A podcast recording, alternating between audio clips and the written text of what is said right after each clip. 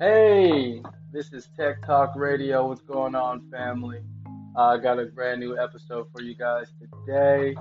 I'm going to talk about a little bit of some legal cases. Not so much of a case study, more like a case review and why it's relevant. Now, many of you have been waiting for this for a while. I have had a few technical difficulties on one end and one, one part my mic wasn't working uh, for my podcast app. Uh, another part, uh, uh, I couldn't get the video uh, to record or to actually uh, keep what I was doing. So after so many uh, cuts, you know how that goes. I just kind of took a break, had to handle some business. But we're here today to review cases like Graham versus Connor, uh, Tennessee versus Garner, uh, Terry versus Ohio. That'll actually be our first one. And then we're also going to review a case of what happened in New Orleans um, 19, 1900, July 24th, on my birthday which is documented by Ida B. Wells in one of her uh, documents called uh, A Mob Rule in Louisiana. so, without further ado, um, let me get into, uh, first of all, let's get into what one of the themes that we're going to be talking about today. We're going to be talking about reason and what is reasonable. The reason we're going to be talking about this is because your Fourth Amendment rights protect you against unreasonable searches and seizures of property by the government. Uh, uh, to read its amended version uh, in full, the right of the people to be secure in their persons, houses, papers, and effects against unreasonable searches and seizures shall not be violated, and no warrant shall issue but upon probable cause, supported by oath or affirmation, and particularly describing the place to be searched and the persons or things to be seized. Okay. So the reason why we're getting into this is that that key word unreasonable. Because when we get into cases such as Graham versus Connor, uh, they have awarded or granted officers something called objective objective reasonableness. Uh, essentially meaning that if an officer feels that or it's, uh, they or even uh, the courts feel like an officer had a reasonable suspicion a reasonable idea, they can uh, stop and search you. It, it, as the Fourth Amendment states, from unreasonable. So that's the, that's what we have to unpack here. We have to deal a lot with reason. So you you're going to hear me uh, mention a few concepts by Dr. Edwin Nichols to kind of bring some of this together. But first off, we're going to start with Terry Frisk or Terry versus Ohio. This is uh, this uh, this Supreme Court case happened 1968. All right. In October 31st, 1963, uh, Detective Martin McFadden sees two uh, who he believes suspects, Terry and Chilton. They're walking uh, in between, I believe, a corner and a store, uh, exchanging something perhaps in their hands. Every once in a while, there's a few other people who's uh, who's mentioned, like Carl Katz and a, a couple of names that scratched off the actual uh, police report. But right now we're focusing on Terry and Chilton, mostly Terry. Uh, McFadden, who has over 39 years of experience, believes that uh, these two men are up to something. He don't know what it is, but he believes that they're up to something. So he decides to stop them, ask them for their IDs. Uh, they begin to act nervous. He puts them against the wall, start patting them. Mind you, he only pats their upper body, feels something in their coat, uh, and I believe Chil- uh, Chilton's coat where he uh, feels like a gun. So he gets them into the store, uh, frisks them some more, finds two guns on them. Right? He finds two guns on them, uh, calls it in, blah, blah, blah, blah, blah.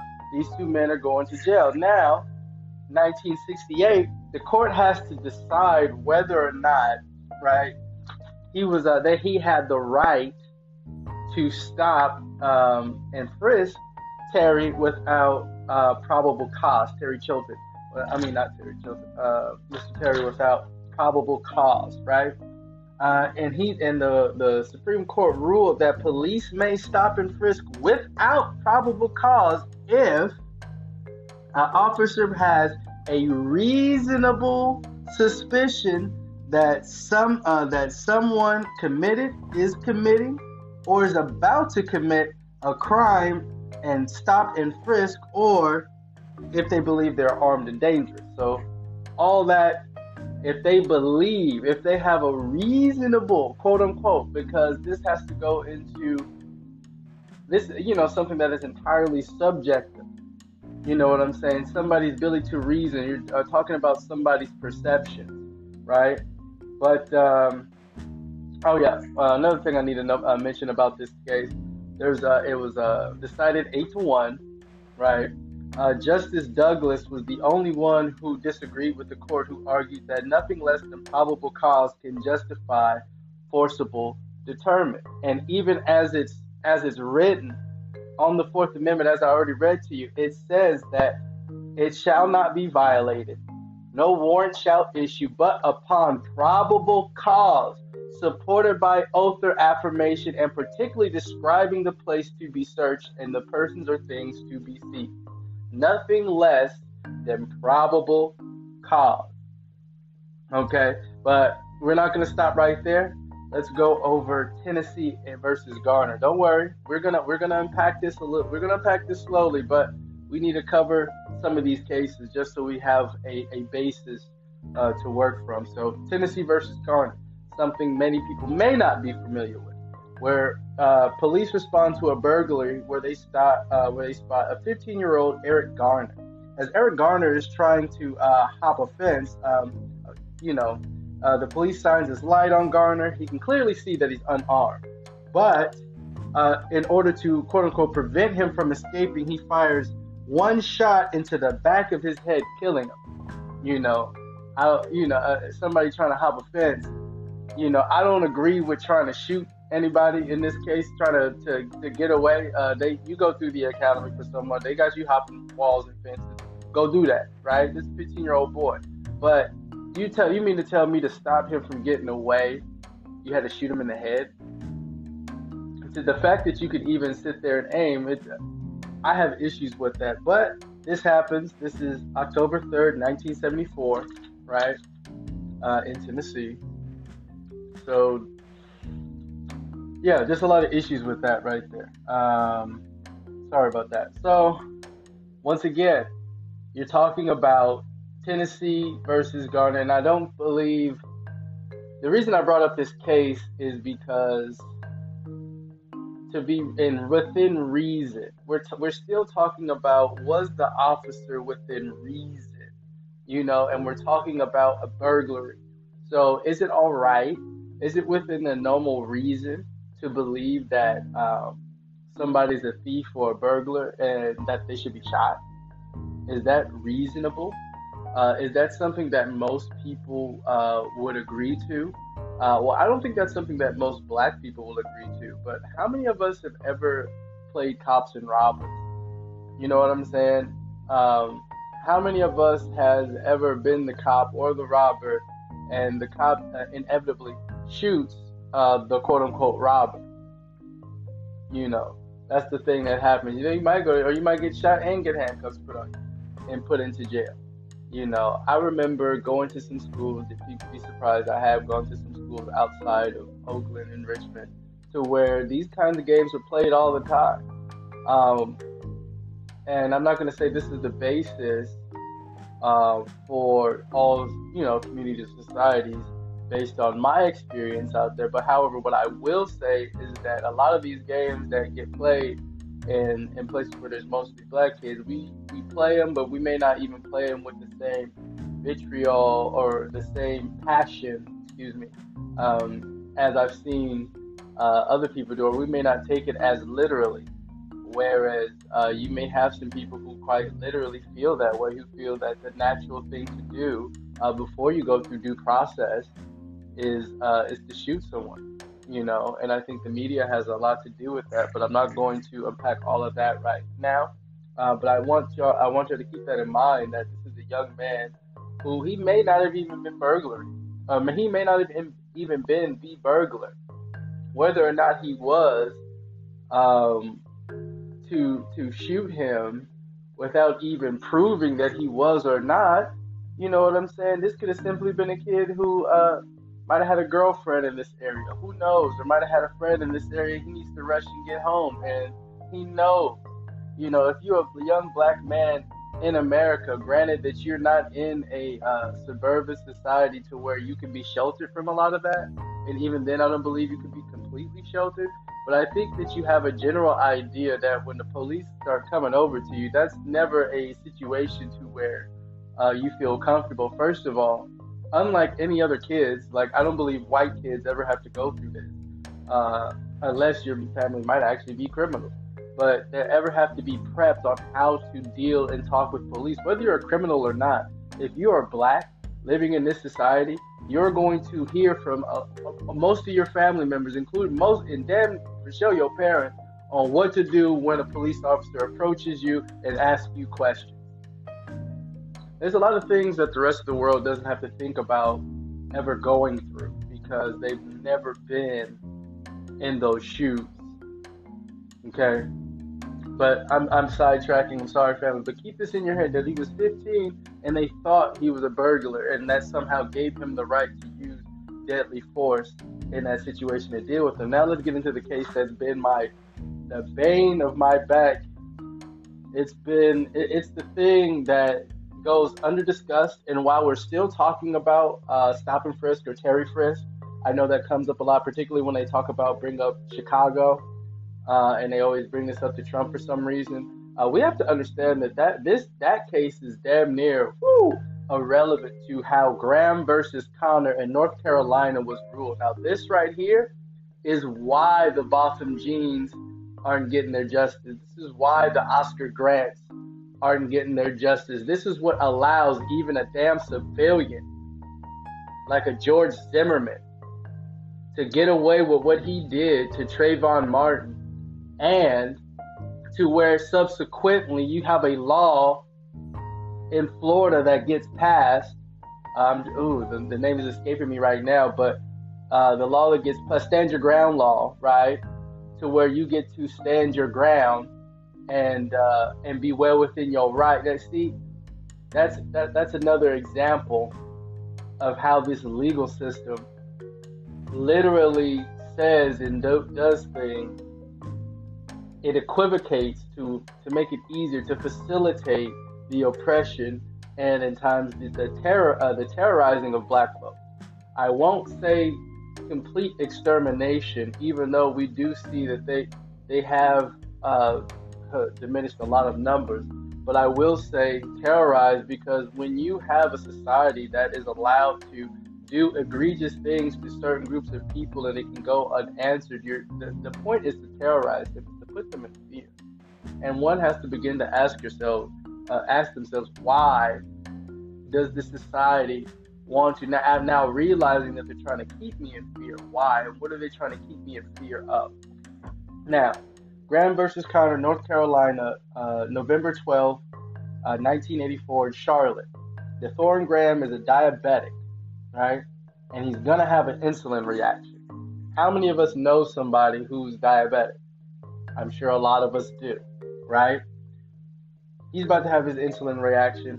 He uh, a friend, William Berry, to go to a corner store, convenience store. Uh, sorry, I said corner store, convenience store, uh, to get some orange juice, right? So they drive to the corner store. You know, uh, uh, Graham he bounced out, boom boom, goes into the store, sees that the line's too long, rushes back out. He's like, hey, let's go to another store. You know what I'm saying? Um, problem that uh, officer or MS Connor, you know what I'm saying, uh, sees this and believes that because of how quickly he came in and out the store, that he they must have robbed it. Now he doesn't take the time to look in, quickly peer through the window, you know what I'm saying? He doesn't ask himself, is you know, is it possible for him to run in there and rob and have all the money? Are people reacting to feel like he's not thinking? He just he sees, you know, a black man go into a store, leave quickly, and he just assumes that he robs it. So now he's following uh, Graham and Berry, pulls them over, asks you know, asking for their stuff, asking what they were doing, what they just did they tell him that, hey, nothing happened. We just went to the store. He needs some orange juice because he's diabetic. He's about to have an insulin reaction. Connor don't believe it. Connor calls for backup, and he also calls for somebody to go over to the store and see if anything happens. Meanwhile, as this is happening, as this is happening, uh, Graham, huh, about to have his reaction. Happy has his reaction. He jumps out the car, runs around four times before he bound, passes out. While he passes out, the uh, Connor and the other officers proceed to beat the heck out of him. You know what I'm saying? Leaving him, I believe, with some uh, broken or uh, ankle and a few other other damages. You know what I'm saying on his person. Now, uh, after this happens, you know, uh, they put him into the back of the car. Another one of his friends come over to get him some orange juice. They deny him. Uh, pretty soon, he uh, Connor gets a report back that nothing happens at the store. So Connor drives Graham back to his house like like nothing happened. Well, no, Graham sues. You know what I'm saying? and he and he sues, saying that um, they violated his uh, what you call it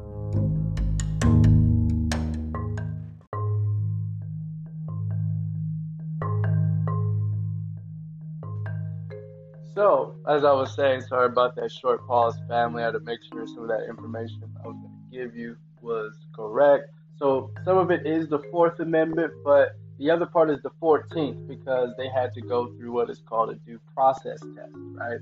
And the due process test, which was somewhat based on a, a previous case with Johnson and Glick, they had to decide whether or not Connor, but was in reason, or he had what they defined as. And if you look up the case, Connor versus Graham, or Graham versus Connor, excuse me, you'll see that they call it objective reasonableness.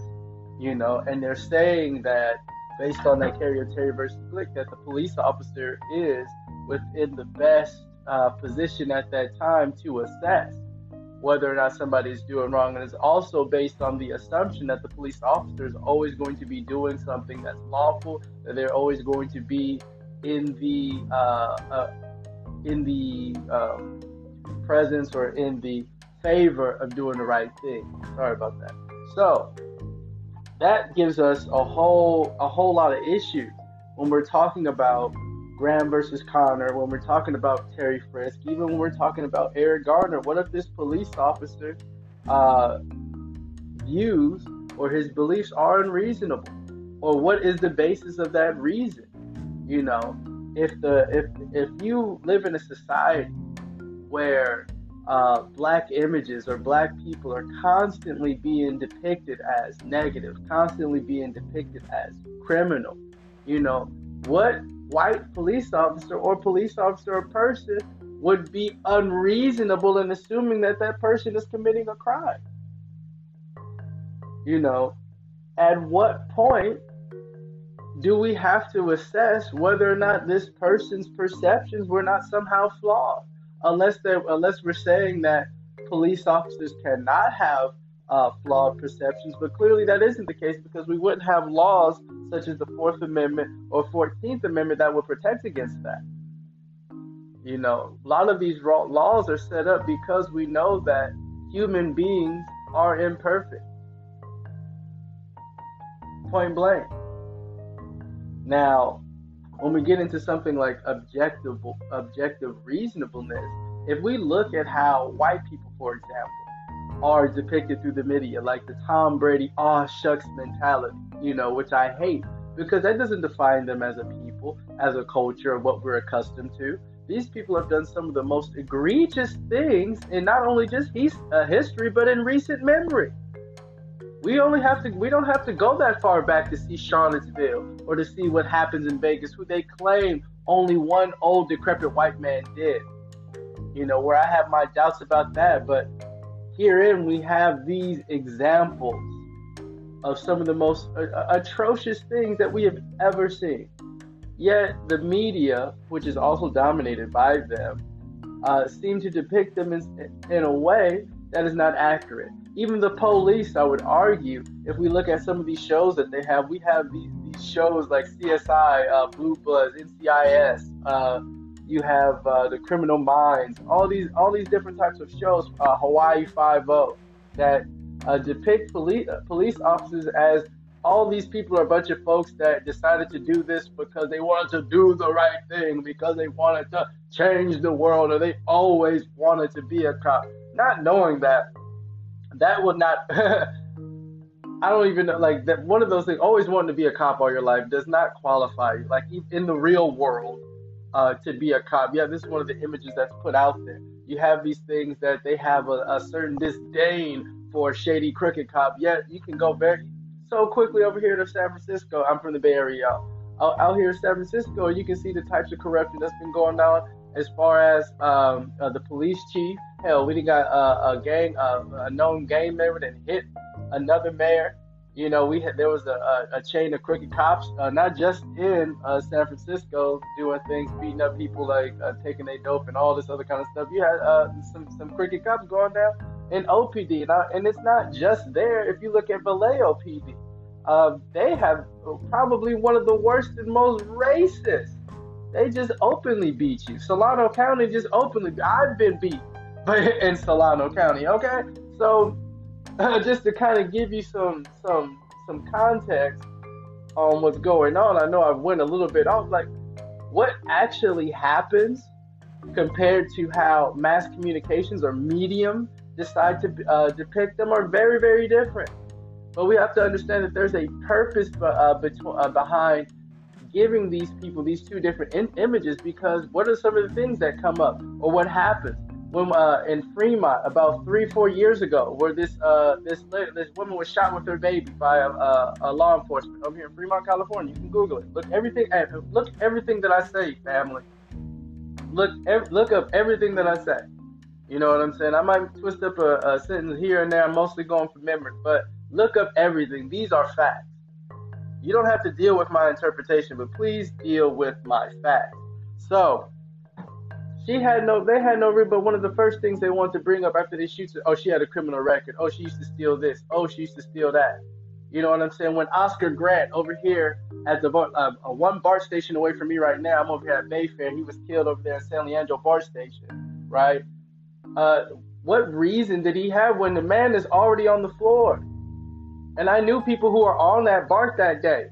That that that bothered them to see that. Man is already subdued. What reason did you have to pull out your taser? You know, what ideology? What made it seem that what what what's his name? Something Peterson. Um, what what gave him the reason? I was totally upset that day because around the time that that happened, uh, you had people on TV burning LeBron James jerseys. So right now we're having uh, basically another uh, another lynching by a police officer to a young uh, a young black man. You know what I'm saying? Because there was more than one of those officers there. You know, that man was in a. Why didn't one of those officers say, as soon as this man is reaching for his taser, which was really his gun, stop him like, hey, what you doing? We already got him. And what is the definition of a lynching? It's the killing or a torture of a person by uh, by either two or three or more people. That's the official uh, definition of lynching as given by Oklahoma that's dealt with a lot of them. So much so that, that the lynching has to be on their government page. Check it if you think I'm lying. Now, let's get into the reason or the ability to reason um, of the European or Western society, um, the uh, dichotomous logic. That's kind of how they reason. They kind of reason like either or. If you're good, then you're then you're okay. If you're bad, then you're evil. You know what I'm saying? We're gonna unpack this a little bit. All right, let's get into the first case where we're talking about Terry Frisk and uh, Detective McFadden is going up there. You know what I'm saying? Based on his logic of good and evil, based on how they were speaking of black folks, or what the attention, what the energy towards black folks were. White was good, black is bad. You know what I'm saying? So if these were two white men walking up the street doing this every day, he might think that they're weird. He might think that they're funny. You know, some you know, some might be a little off with them. But when he sees these two black men, he assumes like, oh no, if these are two young black men and they walking up the street, oh yeah, and that's what he believes. That's what I didn't mention, uh, is that he believes that they're casing the joint. He believes this story that they're going back and forth from he believes that they're getting ready to rob it. That's why he stops him. I didn't mention that in part one, but that's exactly uh, that. So that that was his belief. So he assumes that they about to rob it. Were they about to rob it? Most likely not. You know what I'm saying? Realistically, you know, and this is not to indict, but they're probably doing some other kind of business. For those who are from the cities and, and understand these kinds of movements, we know that something else was most likely happening. They weren't going to rob that store, most likely. Uh, that was a store that they're very familiar with, uh, very close to home. So uh, I don't, I, I, don't see that.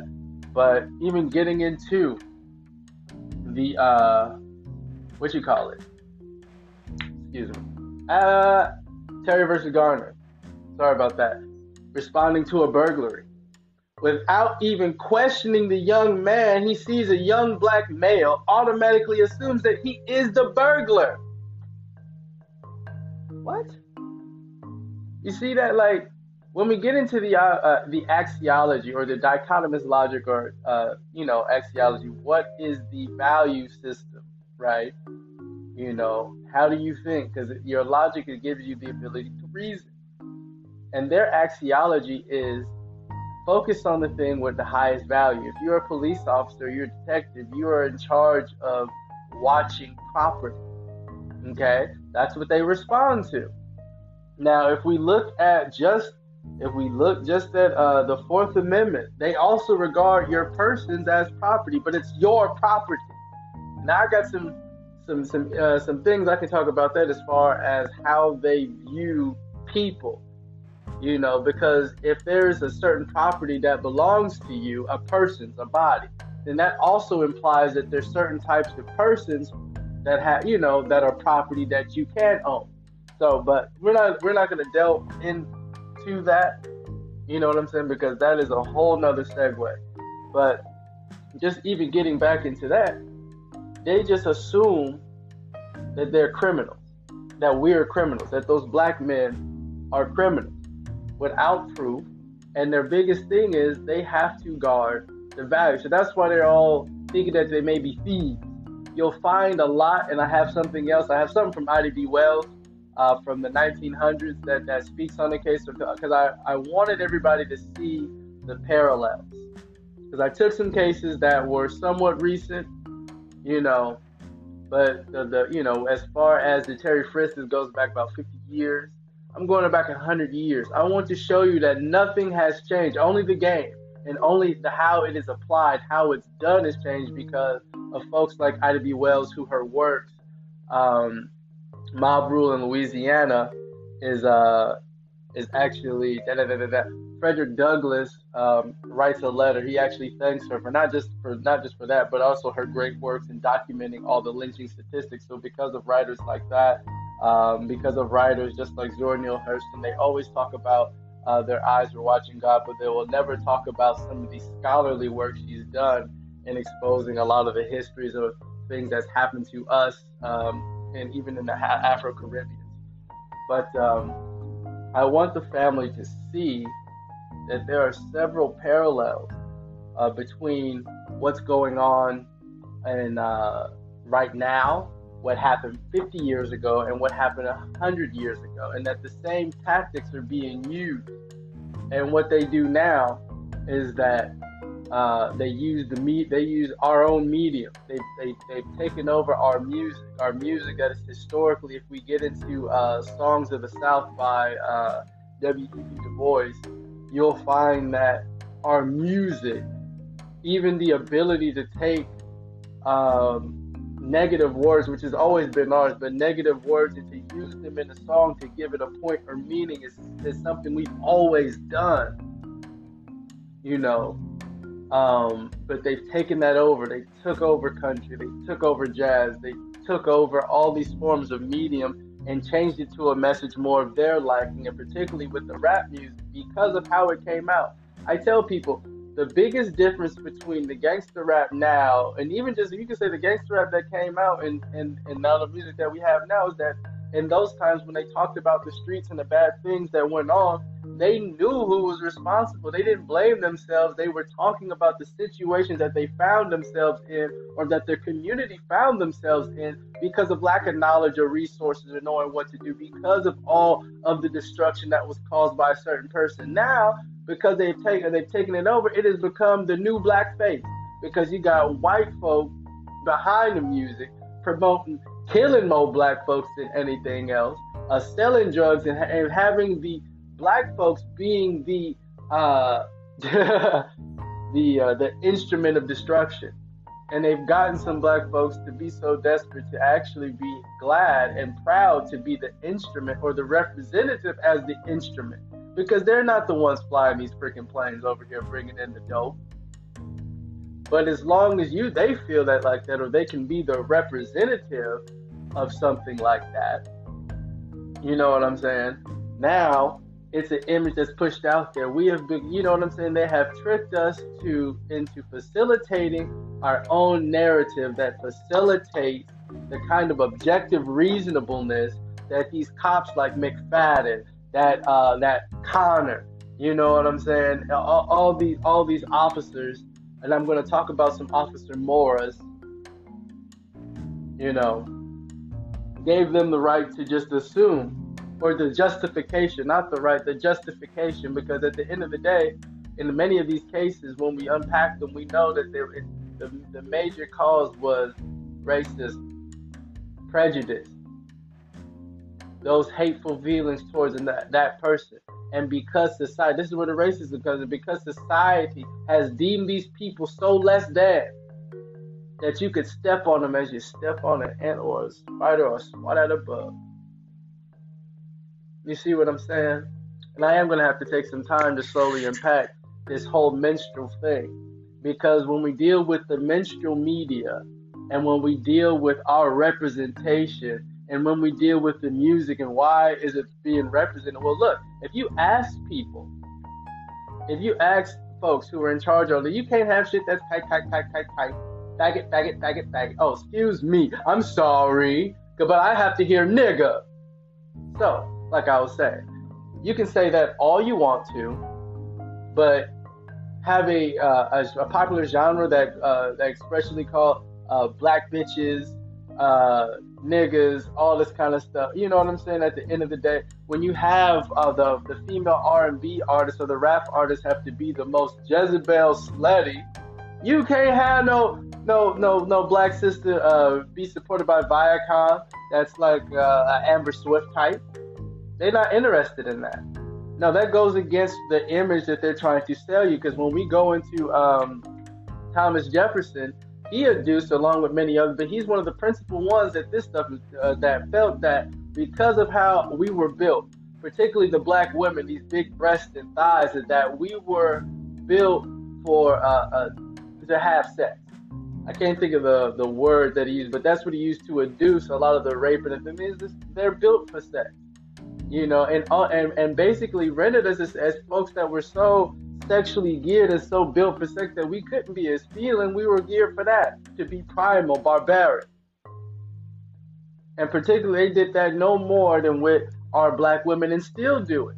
When we look at the uh, the cases, particularly in, in New York, this is why I hate that show Blue Blood. Look at just look at how many rape cases has happened where they had a case. This is uh, this is three years ago where the sister is just walking and two officers accost her, handcuff her somewhere in an alley, and proceed to rape her.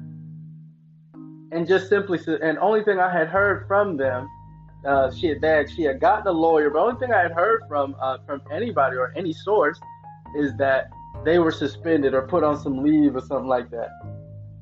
You know what I'm saying? Um, when we get into the case of this man who they have a damn GoFundMe this man was in uh, Ohio, Tulsa. Uh, oh no, no, no, Ohio, Tulsa, Oklahoma. Excuse me. You know, in th- that place of all places, we had this officer who was proven because they had evidence, and not just the GPS evidence that was placing him at these places. He had raped over that. They say over 33, but he was proven to rape about 14. Many of these women were black women, or whether they want to clear women, person, women of color, however. And they got a damn GoFundMe to come get this officer out of jail. Okay? so going back into what the minstrel media represents, uh, this is all the same thing. This is all about taking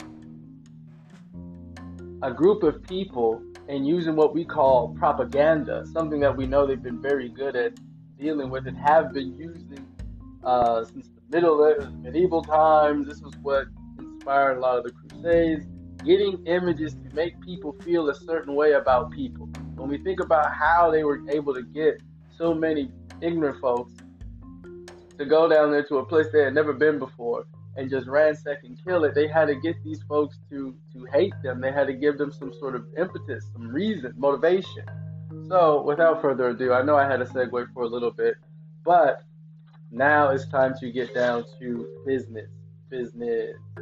So, in Ida B. Wells, mob rule in Louisiana, September 1st, 1900.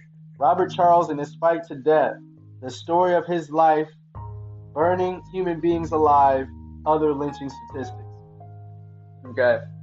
Now I'm not to read the entire thing. I, I took a I took a couple of bits out.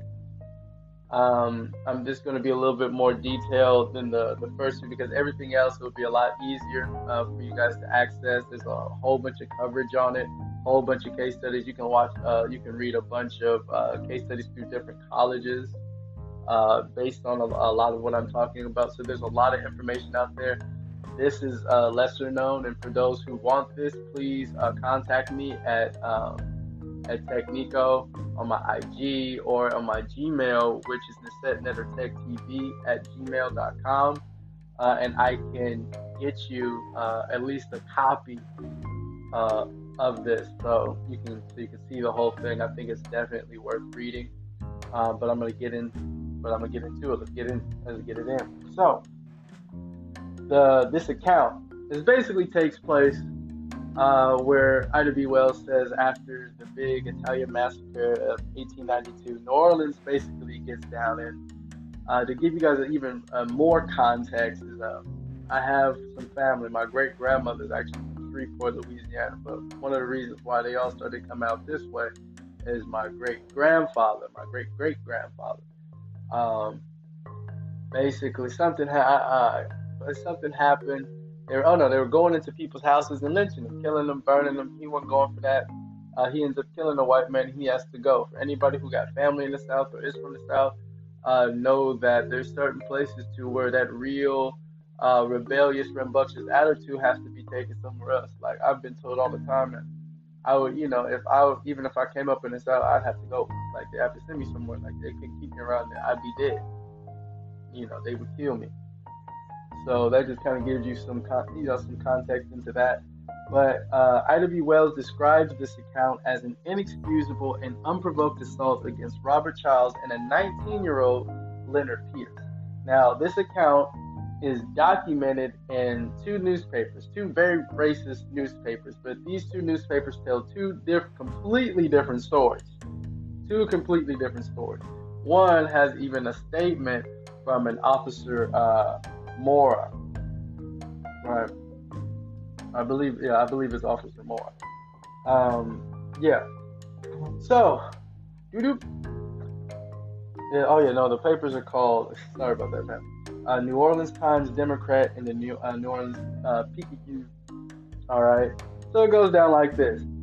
Uh, the two men were sitting on the porch where three police officers, Sergeant Aucoin, Officer Moore, and Officer Cantrell, decide to arrest them for no apparent reason, uh, no warrant, uh, or even a report to justify their actions against the two men.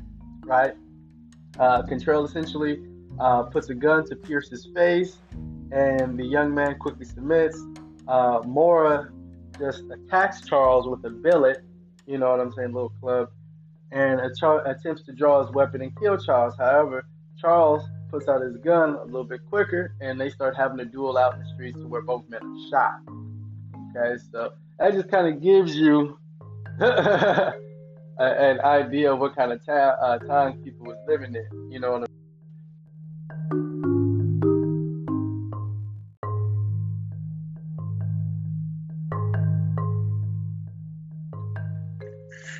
Sorry about that, family. I received a phone call. But as I was saying, so basically, these two men uh, weren't being bothered. They get into a little scuffle and whatnot. Um, well, not even a scuffle. Let me not even, because that kind of degrades it from what it actually was. These two men were accosted. They were attacked. Uh, they started a little duel out in the streets. Uh, Charles gets away. Um, they take uh, the other man in.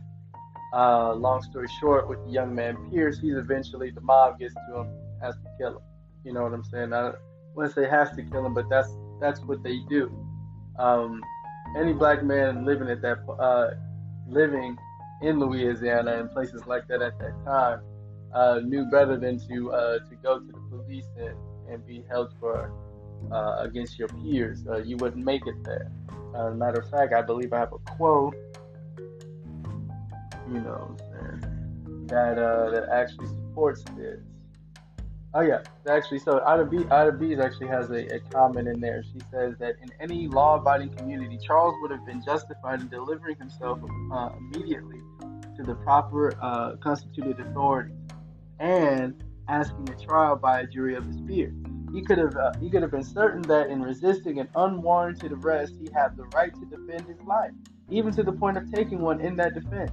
But Charles knew that his arrest in New Orleans even defending his life meant nothing short of a long term in penitentiary and still more probable death by lynching at the hands of a cowardly mob.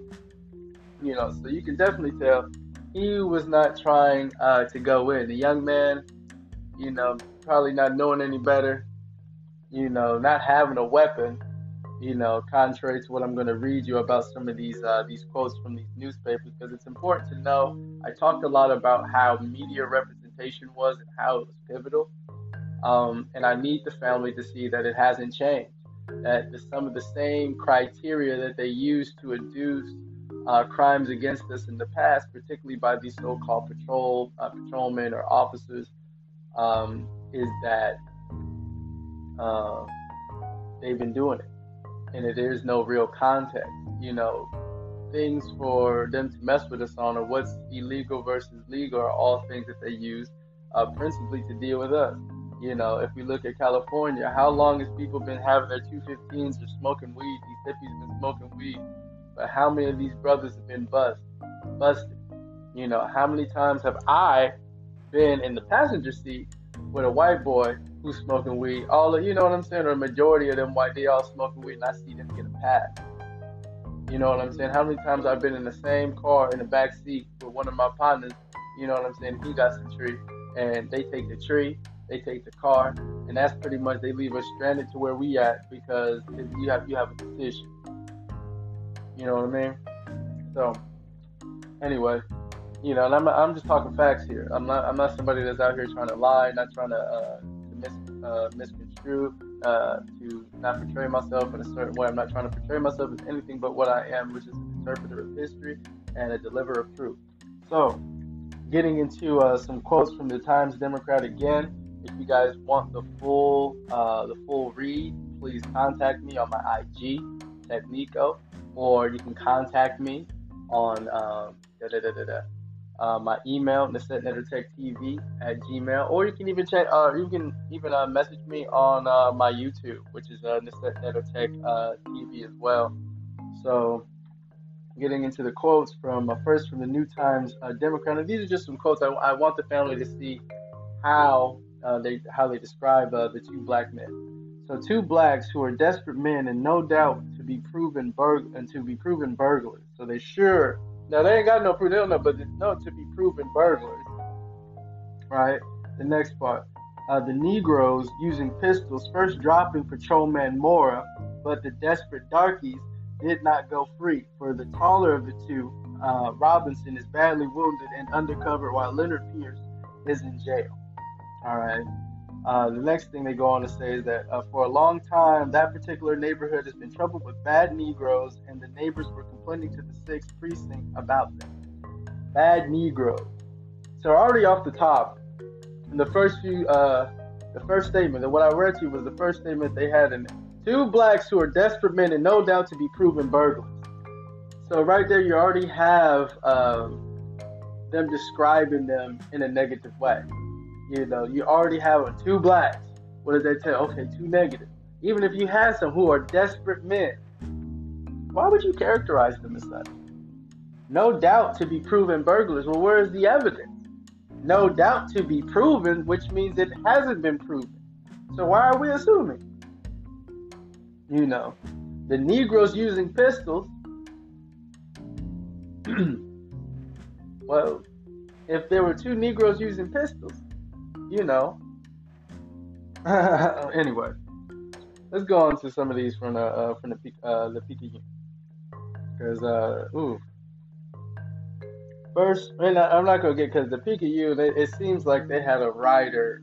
Um, they they had a writer who really tries to describe uh, like I, I, guess they want to be a novelist. So the first one it kind of reads like they're very, they're very well they're very strategic in what they're trying to do. You know they're also uh, bringing up just you know they well they keep making references to the color and being criminal. You know what I'm saying? Negroes and criminal action.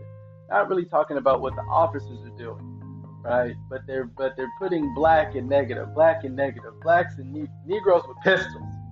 You know what I'm saying? Desperate darkies. so you can see who they're kind of pandering and catering to there. Can use a little different. They also start off by saying Pierce started the shooting, but how they start everything off, and oh my god, it's so dramatic. It's like Patrolman Mora was shot in the right hip and dangerously wounded last, last night at 8:30 o'clock. you know what I'm saying? That's how that's how they start that up. The shooting of Patrolman Moore brings memory to the fact that he was one of the partners of Patrolman Trimp, not Trump, Trimp, who was shot by a Negro soldier of the United States government during the progress of the Spanish Amer- uh, Spanish American War. So that should tell you something else right there with that second statement, right? Secondly, they're trying to conjure up feelings of, you know, sympathy for this person. You know, Mora, you know, he reacted this way because he had a partner who was uh who was killed by a um by a black soldier. you know what I'm saying? In the by the United States. So it's just like outside of the fact. And, and oh, so, but let me let me just deal let me deal with that first. Excuse me, fam. They want to. They want you to sympathize with him there. They also want you to sympathize with the fact that this man is white, because he says it. They even say themselves that the Negro was a soldier, a soldier fighting for the United States. His partner was fighting for the Spanish. Now this uh, this brings me back to uh, things that I've heard uh, Dr. Dr. Ben say, and um, and some questionings after uh, in one of his little lectures and whatnot where he talked about uh, fighting in Puerto Rico against the Germans, and the German told him like after this war he was going to be his boss, and he found that to be true. Uh, I also found that uh, it's either uh, yeah Jesse Jackson when he was interviewing I believe with Undisputed about two years ago, maybe a little more. He uh, spoke about uh, his father and his father's time in the military and how they had uh, got like it was El- well not, if it wasn't Elvis, it was somebody else very popular to perform, and they had the white soldiers in front. They had the German prisoners behind the white soldiers, and then they had the black soldiers behind the German prisoners. You know, so that kind of reminds me of that. But when we look at that, you're, you're seeing that they're identifying quickly with who they believe white is. So already they want you to sympathize not only with Officer Moore's and this fact that he had already had lost a police officer to a darkie or a Negro. That, you know, the Negro, you know, uh, but they also, you know what I'm saying? But they also, for you know, to adduce it, they, you know, they have no problem mentioning that this Negro was in the service of the United States, you know, killing an enemy. Because who are their enemy really? You know what I'm saying? Let's go on. At the hour mentioned, three Negro women noticed two suspicious men sitting on a doorstep in the in the above locality. As they told the story, they saw the men look over the fence and examine the window. You know what I'm saying? Now, this is what they get principally from Officer Moore's statement to this newspaper, right? They don't know this. They, they haven't asked these women what happened. They don't know who these black women are. I doubt if these black women even exist, particularly at a time to where black folk don't talk to police. You know, and according to the two different, where would you even have the time? But uh, let's go on. Police officer or patrolman Morris, and I also like to comment on this. I also like to comment on how etymologically in the 1900s, the name or the colloquial name or how they referred to their officers or patrolmen, right, didn't evolve much from the uh, from the word that they used for the slave catchers, paddle patrollers. You know what I'm saying? So you can even see that etymologically there is still a relationship between this group and their dealings and how they deal with black people. You know what I'm saying? You're talking about if you're you know if you're talking about etymology here, and we're talking about the relationship, and we talk about the known and the you know the history of the start of law enforcement in this country. And I don't think there's anybody who studies this uh, subject worth their salt that will deny that the uh, law enforcement was essentially an evolution from the paddle patrolling or the slave catching uh, utility. And a lot of the slave catching, for most of us who don't know, looking to Cohen and Moses, there's a whole lot of text out there were actually uh, pushed by the Jews. And that paper that I mentioned was the New Times Democrat. The Democrat was uh, the white supremacy, uh, white supremacist party in the South. Okay. Um, so, go moving on from that. Uh, Moore's own statement to the Picayune proves, right, that uh, they kind of assaulted these men without reason. I'm going to read that part to you uh, because it's it's long, and I believe y- y'all need to hear it in its uh, in its entirety, or at least just this first part. You know. So I was in the neighborhood of Dryades in Washington Street with Sergeant Aucoin and Officer Cantrell when three Negro women came up and told us that there were two suspicious looking, suspicious looking Negroes sitting on a step in Dryades Street between Washington and the state. We went to place the indi- uh, place indicated and found two Negroes. We interrogated them as to who they were and what they were doing and how long they had been there. They replied they were working for someone and then been in town for three days. About this stage, the larger of the two Negroes got up and I grabbed him. The Negro pulled, but I held fast, and he finally pulled me into the street. Here I began using my billet, and the Negro jerking from my gra- uh, jerked from my grasp and he ran. Then, then he pulled out a gun and fired. I pulled my gun and returned the fire, and each of us shooting about three shots. I saw the Negro stumble several times and I thought I had shot him, but he ran away, and I don't know whether any of my shots took effect. Sergeant Aucoin, in the meantime, held the other man fast. The man was about 10 feet behind me when he fired, um, and the three negresses who told us uh, who told us about the men stood about 25 feet away from the shooting. so thus far in the proceed. Oh no, no, that's that's it. So you can kind of tell that he that's in there, and it's and it takes to for some. And I'm actually learning this as well. I actually got the uh, the idea or the case for Graham versus Connor uh, through someone who's uh, who's familiar with it and who has some uh, experience and some ability in kind of reading cases like this, so they can kind of read a case and kind of tell when an officer does uh, did something wrong and how this is kind of outside of what they were talking about. Uh, he clearly admits talking to this man, talking to these people, to these two black men, right? And the, the black man simply standing up and he grabbing him you didn't say that he did anything wrong. So clearly, when they approached these men, they were sitting, they weren't bothering anybody, you know. But he gets up and he grabs them, you know, and he and he essentially uh, admits to using his billet. He doesn't say stop.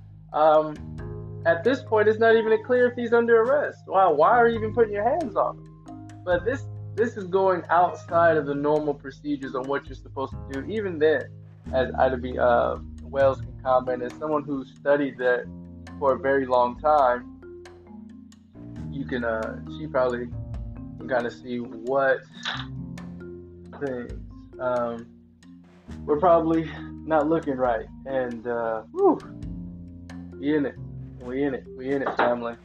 So let's go ahead and wrap this up. Uh, one last thing, I wanted you guys to know that um, they also issued uh, a reward to bring them in dead or alive. This is the police doing it. You know what I mean? Um, and then also, after uh, Pierce is killed by the mob, uh, he he actually holds himself into a house. Uh, has a shootout with folks, and it's actually the town doctor that shoots him. So it's not even a police officer, but he was given as good as he got. But uh, as far as the the uh, far as the reward, they offer for $250 under the uh, authority vested in me by law. I hereby offer in the name of the city of New Orleans $250 reward for the capture and delivery, dead or alive, to the authorities of the city, the body of a Negro murderer, Robert Charles. And this is um, done by oh wait, by Paul uh, Capdevielle, who's the mayor of New Orleans at that time. So the mayor essentially uh, issues out uh, for his capture, dead or alive, that sends people on a frenzy. Okay. So again, uh, just kind of going back into the two newspapers and whatnot. Uh, the two newspapers clearly you have one that tries to uh, associate everything, you know, with that kind of using known biases uh, to kind of cater to you. So you can kind of look at it like Fox versus CNN almost, or Fox versus CBS, right?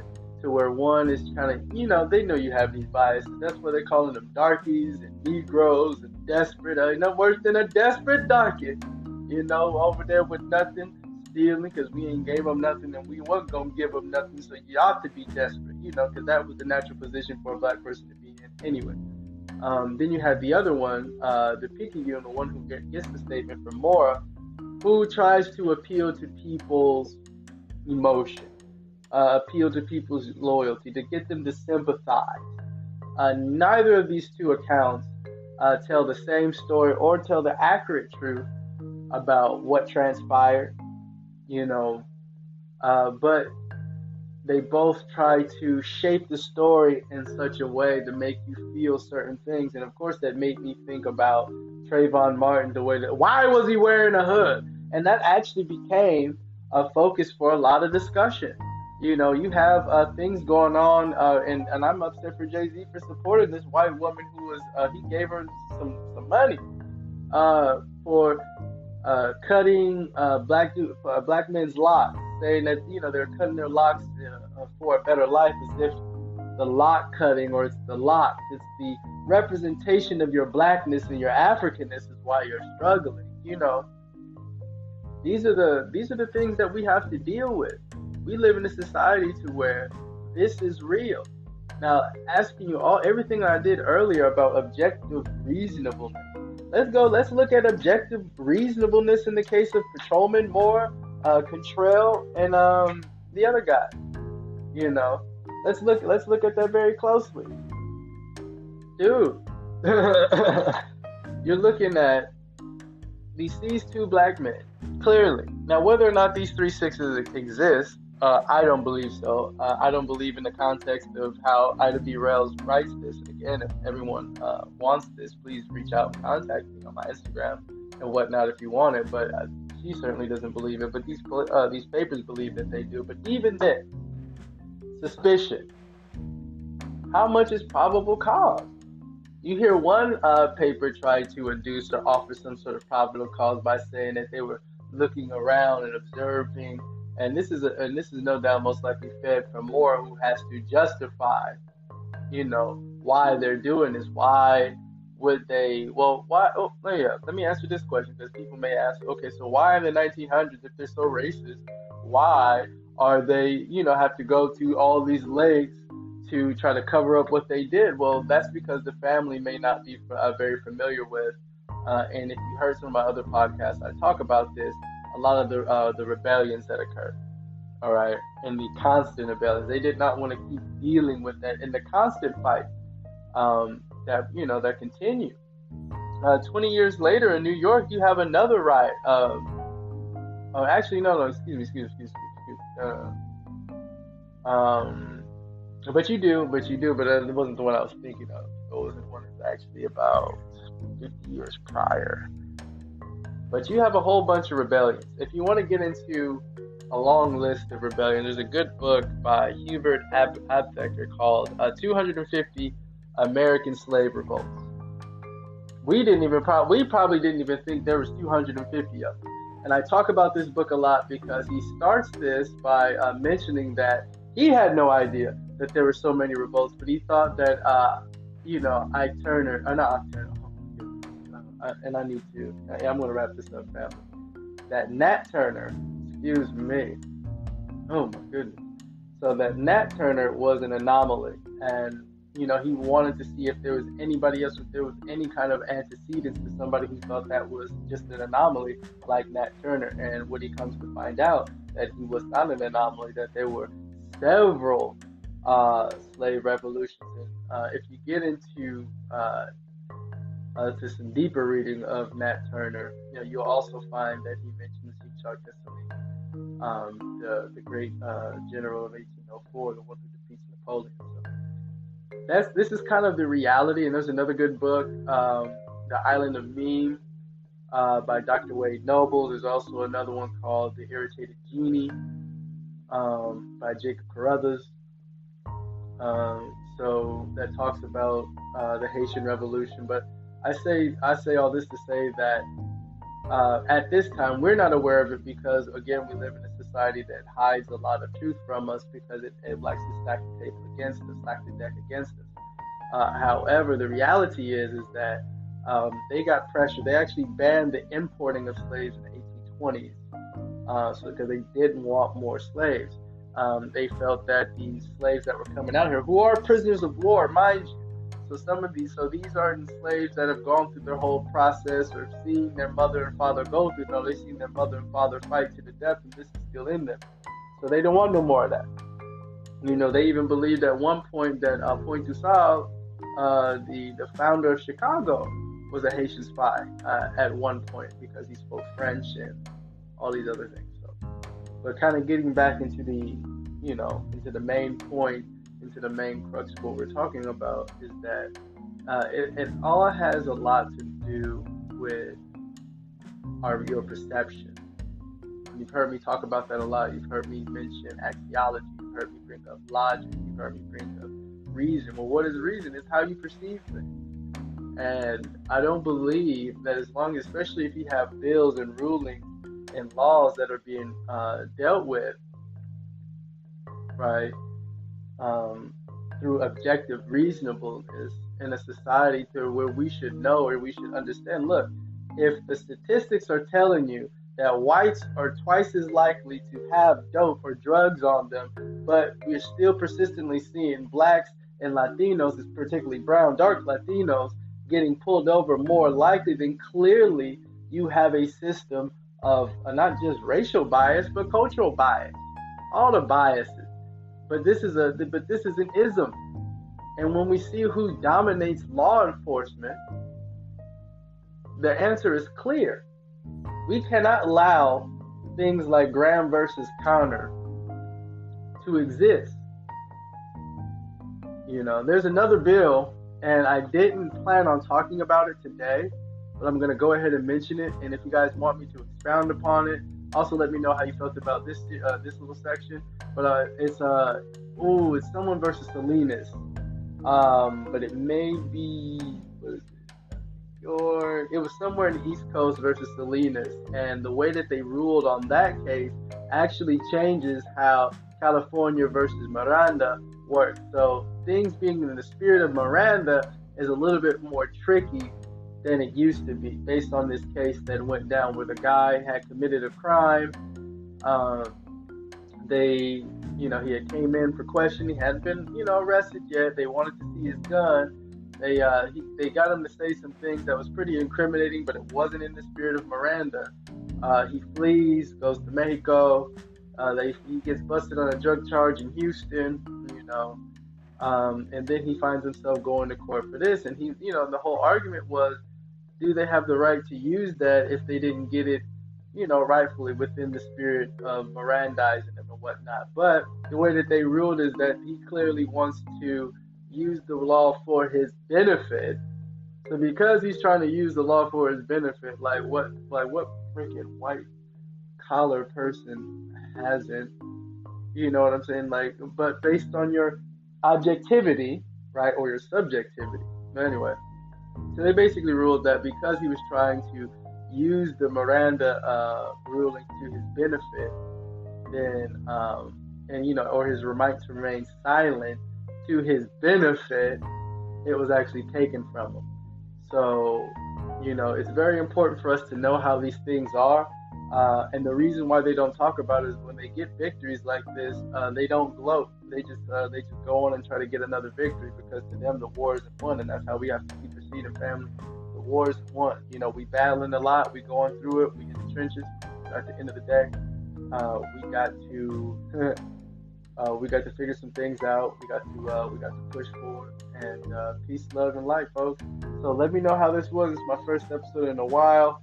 I'm glad I actually got this done uh, today.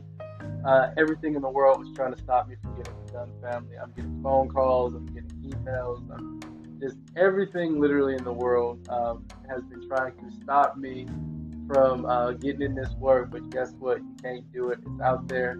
Check it out. Uh, let me know what you think. I have a few more coming this week. I have a whole. I, am really just looking for time to get these out, and then I'm gonna have like an actual schedule Thursday uh, to do a lot of these. But because I have so much stuff I need to get done uh, to get out uh, out to the family, uh, past all these technical issues, um, you know. But hey, we're getting there, family. So peace, love, and life. Uh, also tune in a little bit later because you know, it's uh it's time for the Freaknik. If you ain't 18 and up, don't even bother.